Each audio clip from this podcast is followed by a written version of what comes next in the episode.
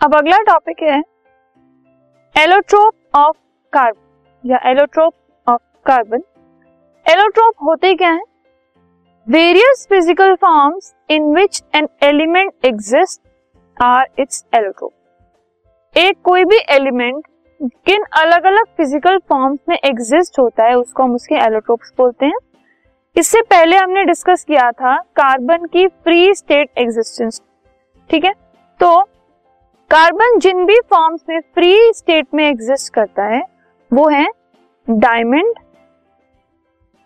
Graphite और बक minister फुलरी ये तीन कार्बन की ऐसी फ़िज़िकल फॉर्म्स हैं जिनमें वो एग्जिस्ट होता है और ये तीन इसी वजह से कार्बन के तीन एलोट्रोप्स हैं।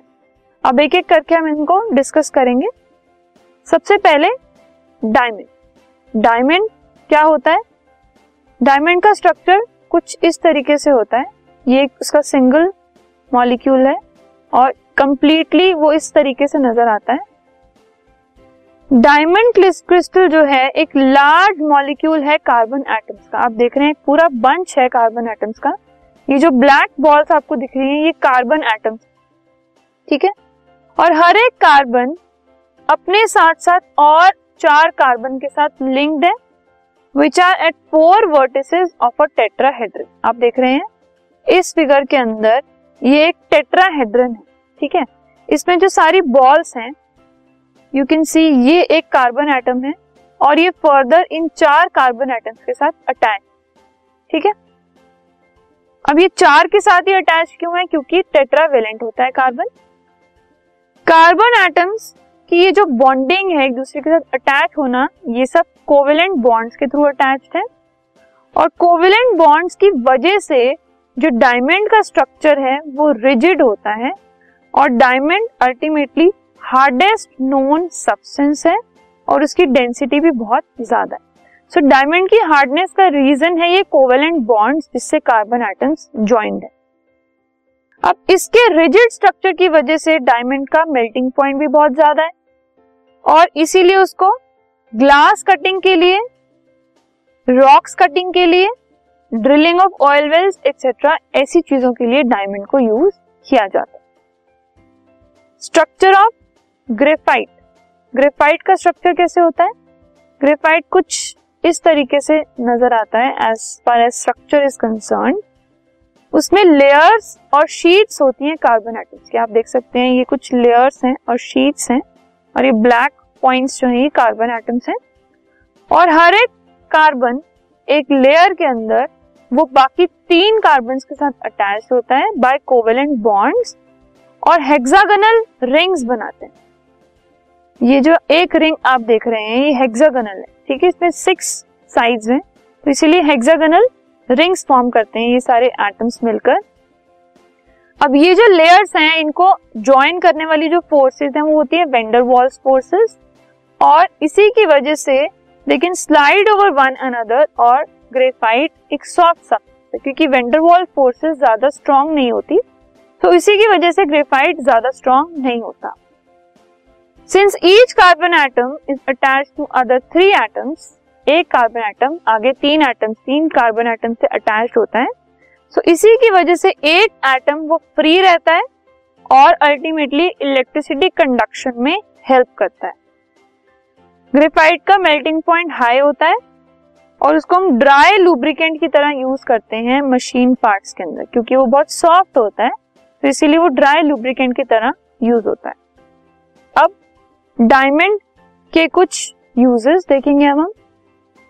डायमंड को हम कटिंग के लिए यूज़ करते हैं, जैसे कि ग्लास कटर्स में saw for cutting marble marbles को कट करने के लिए रॉक ड्रिलिंग इक्विपमेंट में यूज़ करते हैं रॉक्स को ड्रिल करने के लिए डायमंड्स को हम ज्वेलरी बनाने के लिए यूज़ करते हैं, और diamonds can be made artificially by subjecting pure carbon to very high pressure and temperature अगर प्योर कार्बन को हम बहुत ही हाई प्रेशर या हाई टेम्परेचर पे हम उस पर लाएँगे तो हम आर्टिफिशियल डायमंड भी बना सकते हैं। Now the uses of graphite graphite के क्या क्या यूजेस हैं?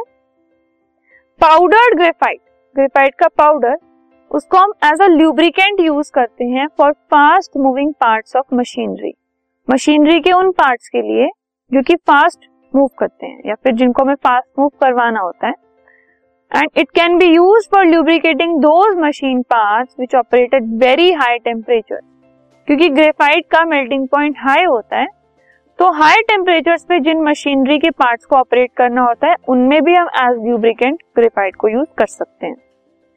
ग्रेफाइट को कार्बन की इलेक्ट्रोड्स बनाने के लिए भी यूज़ किया जाता है, क्योंकि वो इलेक्ट्रिकल कंडक्टिविटी शो करता है। और ग्रेफाइट इलेक्ट्रोड्स ड्राई सेल्स के अंदर और इलेक्ट्रिक आर्क्स के अंदर यूज़ होती है।